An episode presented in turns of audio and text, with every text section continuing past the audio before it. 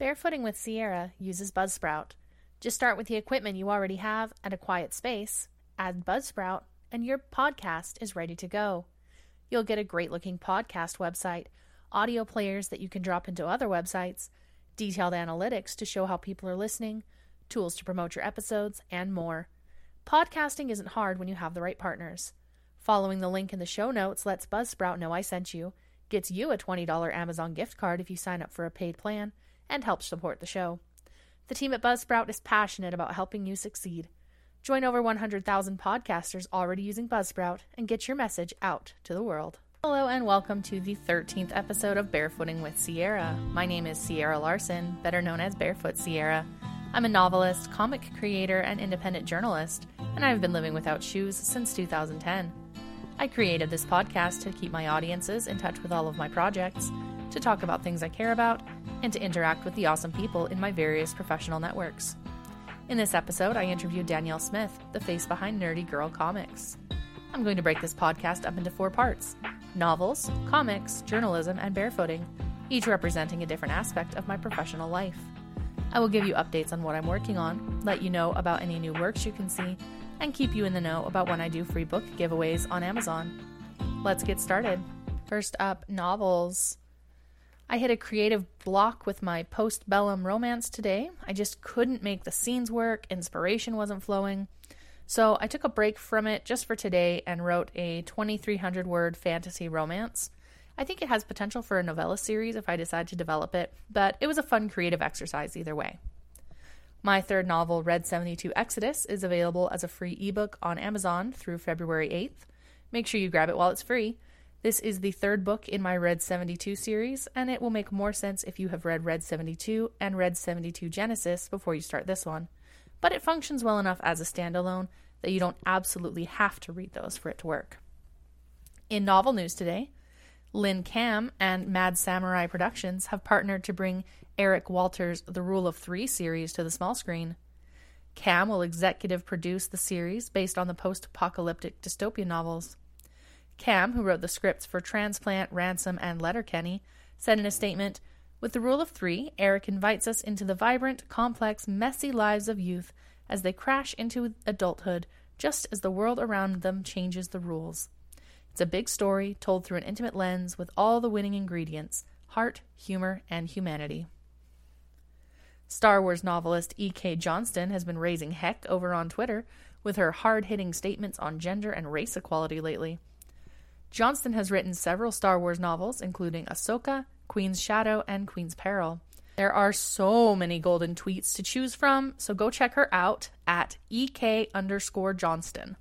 My personal favorite from the last few days is one she tweeted yesterday. It reads, quote, Anyway, this is why conservatives keep white women around, so they can glass cliff them and pretend they've solved the problem without actually losing anyone they care about.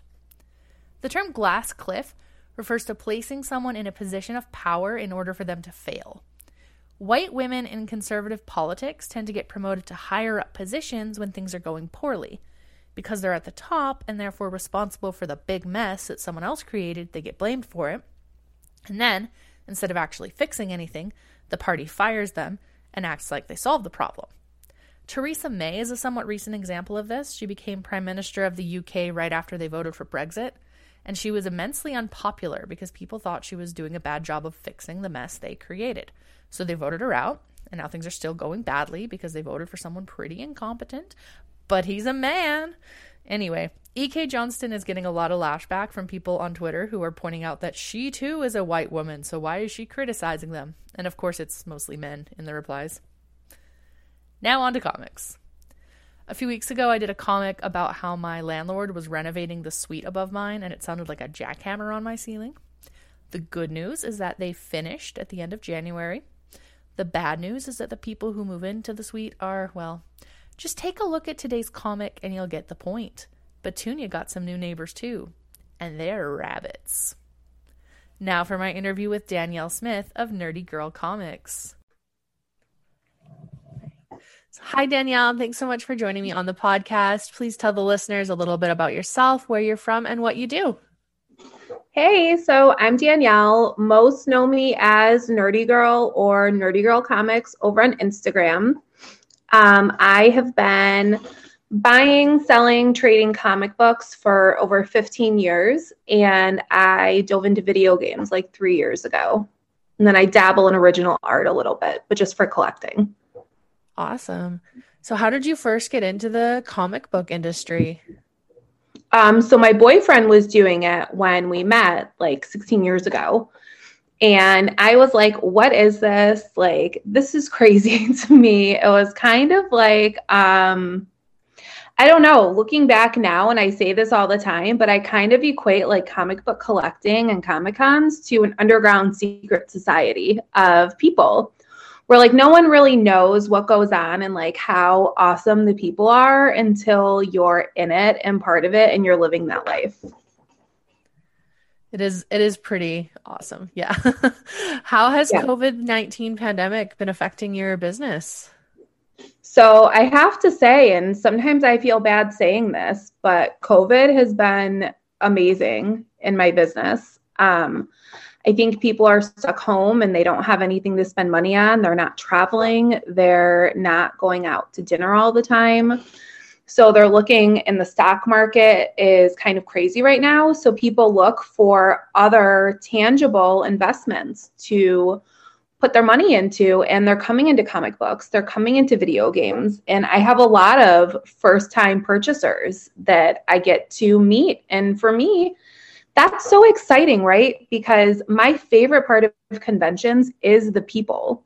So i have had like this huge void in my soul because i need that. Like it's fun for me. It's tedious. Like i was talking to one of my girlfriends yesterday and i was like you know, sometimes people um, get really upset with me because I don't read comic books, but they don't understand how hard I work in this hobby. Like, you'll see me, and I do shows by myself. Um, so if you see me in an airport, I've got like my rack over my shoulder in one hand. I have my backpack that's my vault full of my best books. I'm trailing a suitcase. I'm also trailing with me a short box on a luggage rack. So for me, like doing shows has been like this huge void, but Instagram has been a huge blessing.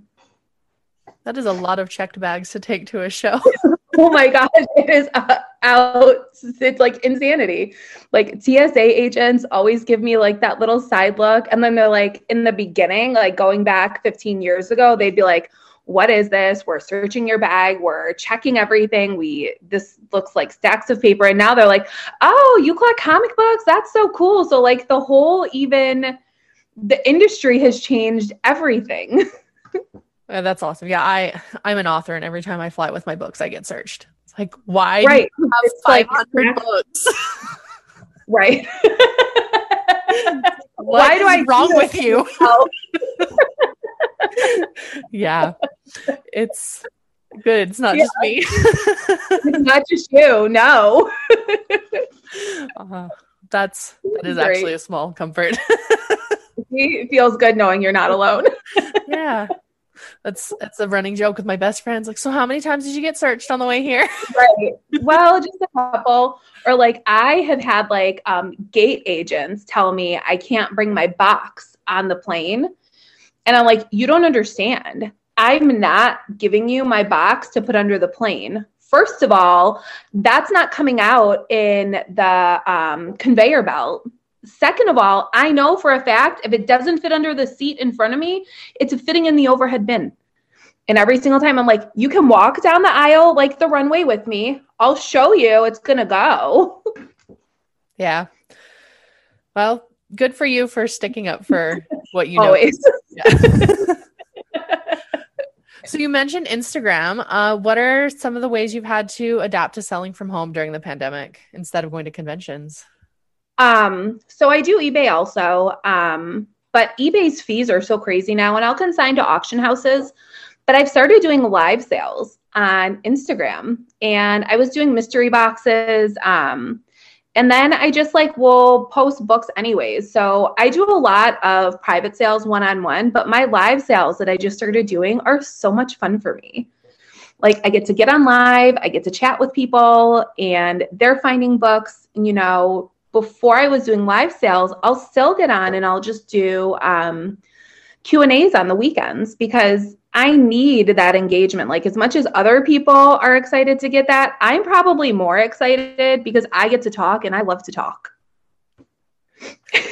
that's I mean that's that's the biggest part of of conventions for me too is getting to meet people and talking yeah. with them. It's so fun. It's it's great. it is because you get to learn people's stories and you know some people they're looking for this grail and they saved up for so long to buy this book. And i'm happy that i get to help their collection grow or i'm happy to get to know someone and know their backstory.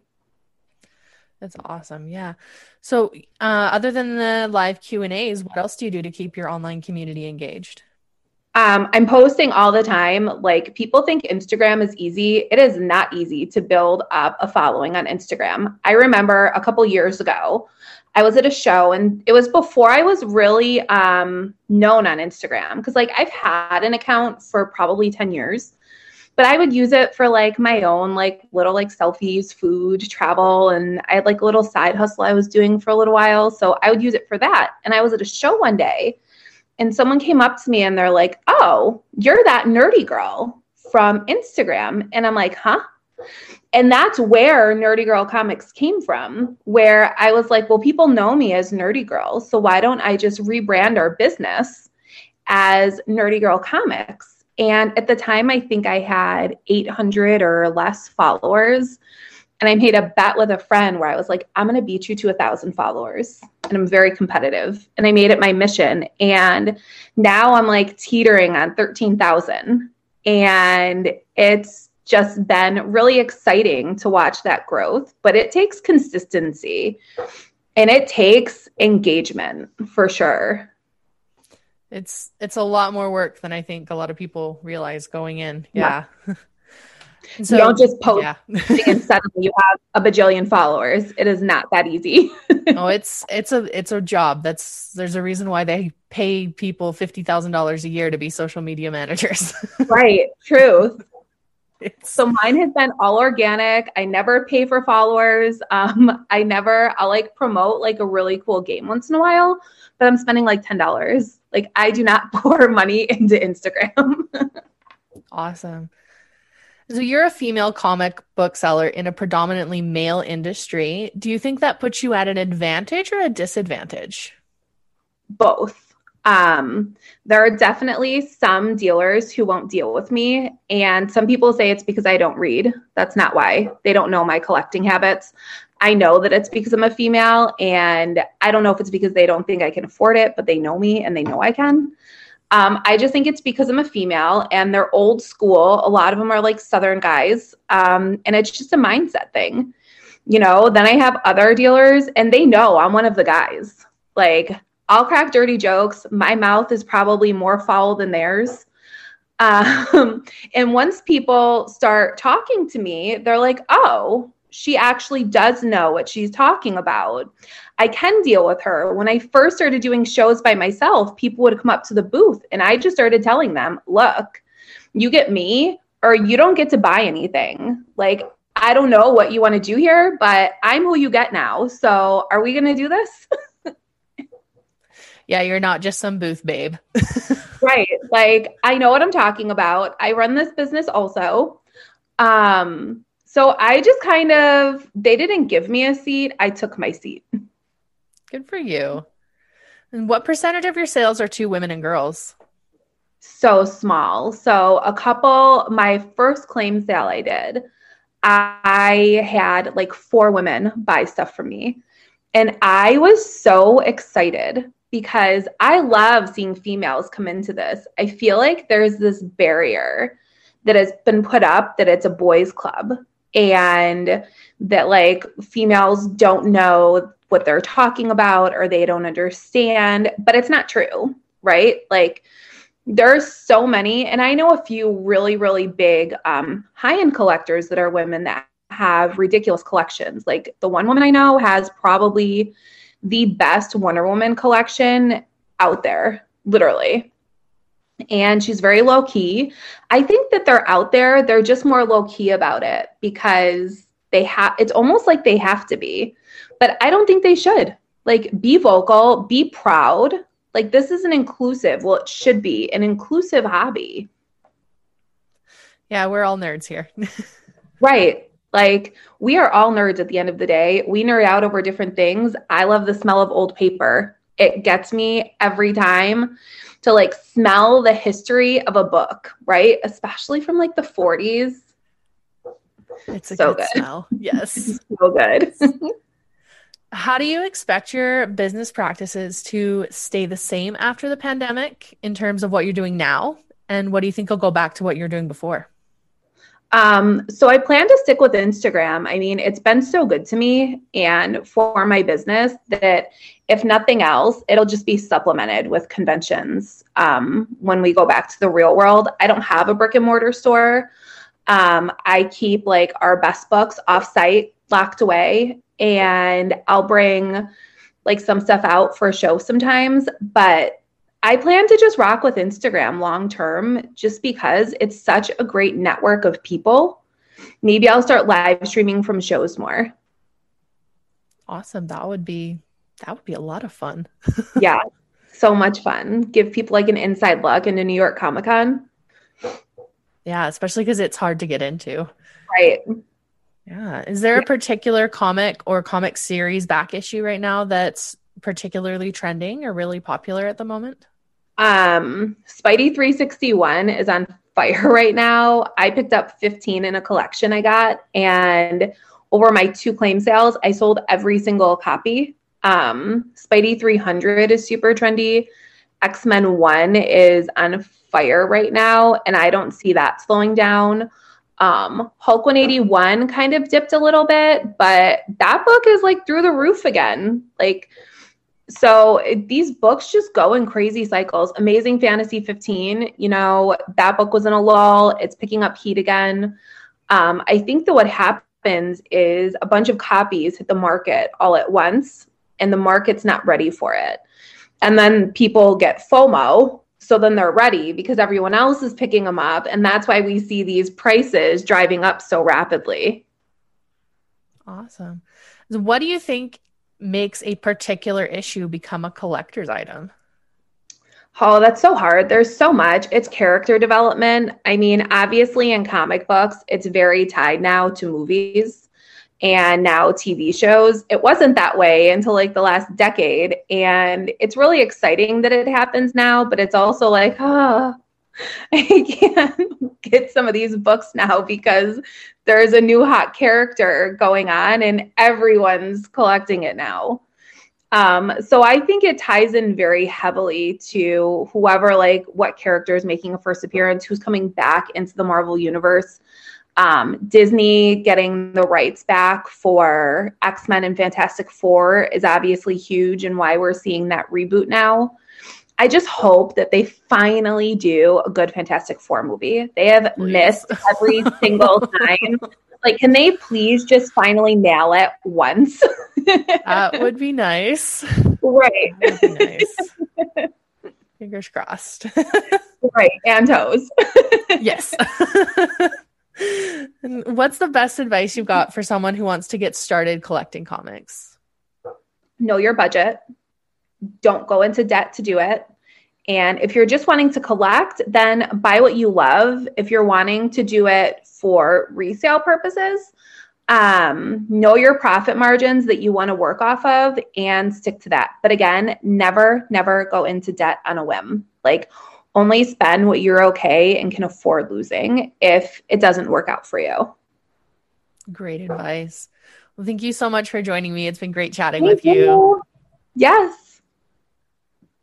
All right, next up is journalism. I'm still waiting on those court transcripts for my true crime book. I'm getting closer every day to being able to announce the other major journalism project I've been working on, probably within about two weeks that I'll be able to make an announcement on that.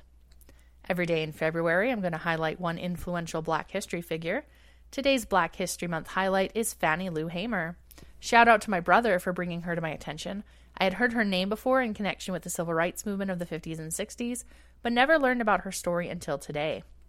Fannie Lou Hamer was born Fannie Lou Townsend in Montgomery County, Mississippi on the 6th of October 1917, the last of 20 children to Ella and James Lee Townsend.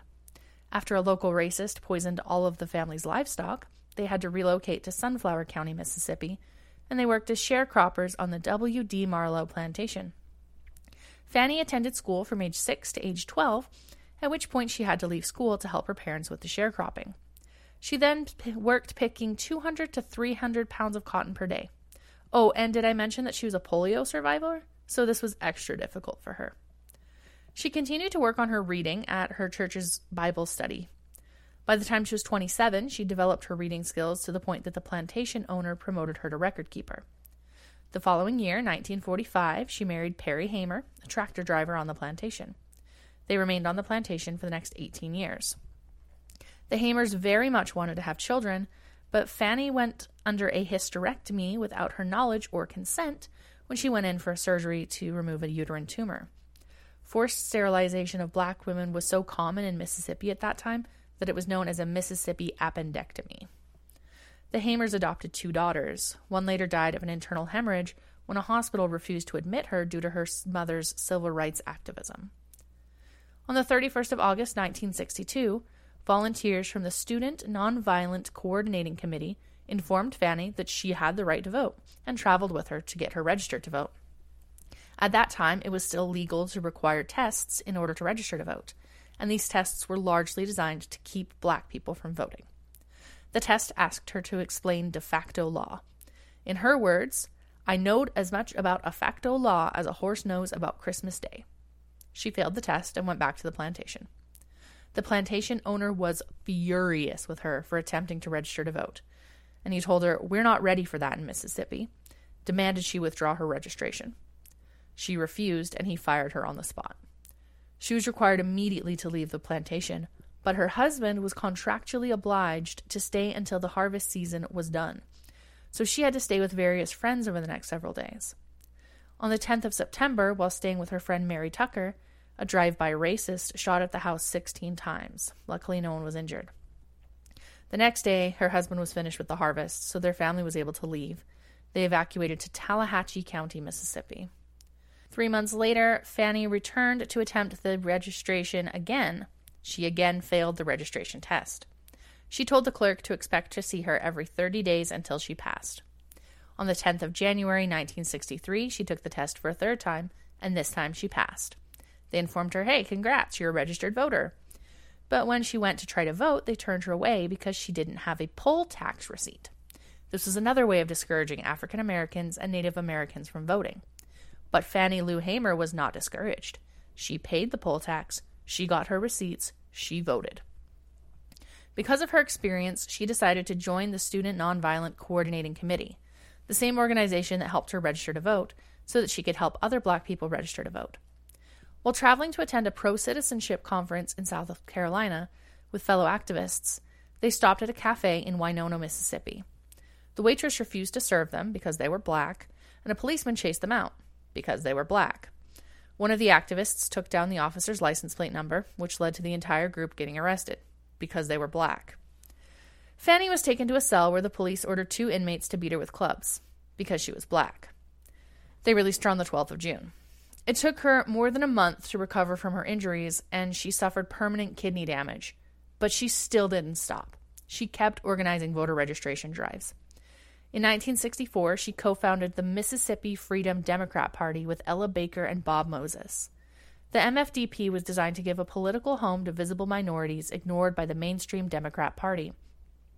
She traveled with other representatives from the party to the 1964 Democrat National Convention and gave a speech about voter intimidation. In 1968, the MFDP gained official status within the DNC and was allowed to send their own state delegates in addition to the DNC delegates. Even with all of her accomplishments, people still looked down on her for her lack of education. After an unsuccessful run for the Senate, she turned her focus back to community projects, such as Head Start and the Freedom Farm Cooperative. But after so many years of giving so much of herself and being subjected to so much trauma, Fannie had a nervous breakdown.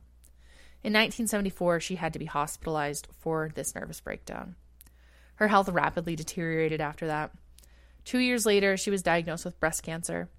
Fannie Lou Hamer died of complications of breast cancer and hypertension on the 14th of March, 1977, at the age of 59, in Mound Bayou, Mississippi. She was buried in Ruleville, Mississippi. Her tombstone reads, I am sick and tired of being sick and tired, the title of her most famous speech, given in 1964. In today's current events, with temperatures dropping below minus 40 for the next two weeks, Edmonton has activated its extreme weather protocol. Edmonton Transit Service is running free buses all night long on two transit routes, so no one is stranded in the cold. Frostbite is an immediate concern for anyone exposed to the extreme cold, and city hospitals have already started to see cases coming in. Environment Canada says a cold snap like this only comes once every 50 years, so at least we won't have to go through it again anytime soon once it's over. Kathleen Quinn, a school crossing guard in Hillsborough County, Florida, is a hero to at least one family. Quinn has worked for the last two years helping children cross the street to and from school by holding up a stop sign for drivers. On the 27th of January, one driver did not stop. Quinn stepped in front of a seven year old girl, keeping her from going into the crosswalk and saving her from being hit by the car. The girl's mother called the Hillsborough County Sheriff's Office to tell them about the incident, and the Sheriff's Office honored Quinn as part of Crossing Guard Appreciation Day.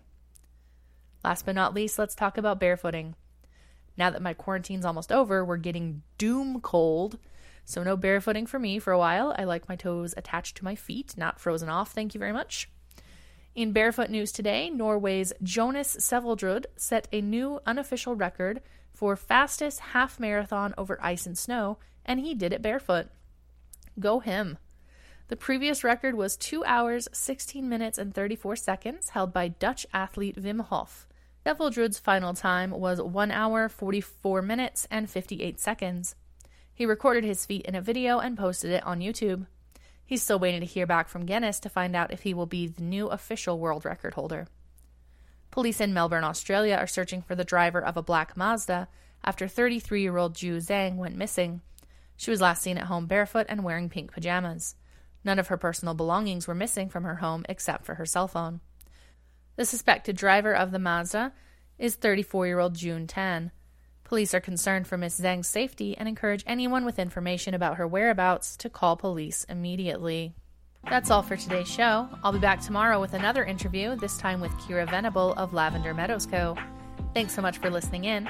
If you have any questions or comments, you can send them to Sierra the Barefoot Girl at gmail.com. You can find me on Instagram at Sierra the Barefoot, on Facebook as Sierra the Barefoot Girl, on Twitter at Sierra Barefoot, and on TikTok at Sierra is Barefoot. You can follow the podcast itself on Instagram at Barefooting with Sierra. All of my books are available on Amazon. My comics are available on Instagram at World of Possums and patreon.com slash possumpete. Thank you to Legion X for the intro and outro music. Don't forget to rate, review, and subscribe to this podcast wherever you're listening, and please share it with a friend if you've enjoyed it. Until next time, this has been Barefooting with Sierra.